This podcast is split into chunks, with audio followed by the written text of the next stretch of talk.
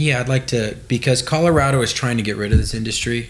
Um, you know, a lot of the United States is, um, but it's because of like what we talked about earlier about all the the the turd burglars running around with their plate carriers and whatnot, um, and so they're giving everybody a really bad name. And it would make sense if um, the alternative was not our taxpayer dollars. Because once you take away the bonding community um, that bonds these people out, they're the ones who hold the liability for that 50,000, that $100,000 bond that somebody may or may not show up to court. Now, when they miss court, the bondsman is responsible and their, their insurance company pays for that. What do you think is going to happen when the bondsman is no longer there and it's the court system that has to pay Yeah, that? it actually costs You're going to be paying more dollars. Taxes. I'm going to be paying more taxes, and that is how they're going to recover their hundred thousand dollars. And that's actually why uh, the bonding community is actually still in effect right now.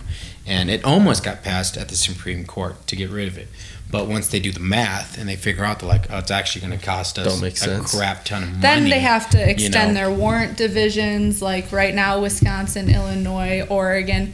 The only people looking for these guys who don't come to court is their warrant divisions. So that's more man hours, more police officers that our tax paying dollars are also going towards to fund these people to look for these people.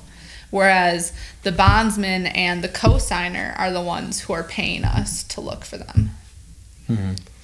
So it's um, and that's where it falls underneath too. Um, the the frustration of it because because the industry is needed um, and because it's not regulated there's a lot of problem makers. Like uh, one of the there's two things i wish would change about this industry.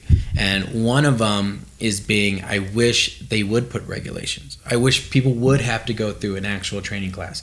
And not just like the bs training class that almost everywhere you go to. We've had a lot of people that they've been certified as a bounty hunter. And there's like in this- Colorado. in But you don't need a certification right but now. they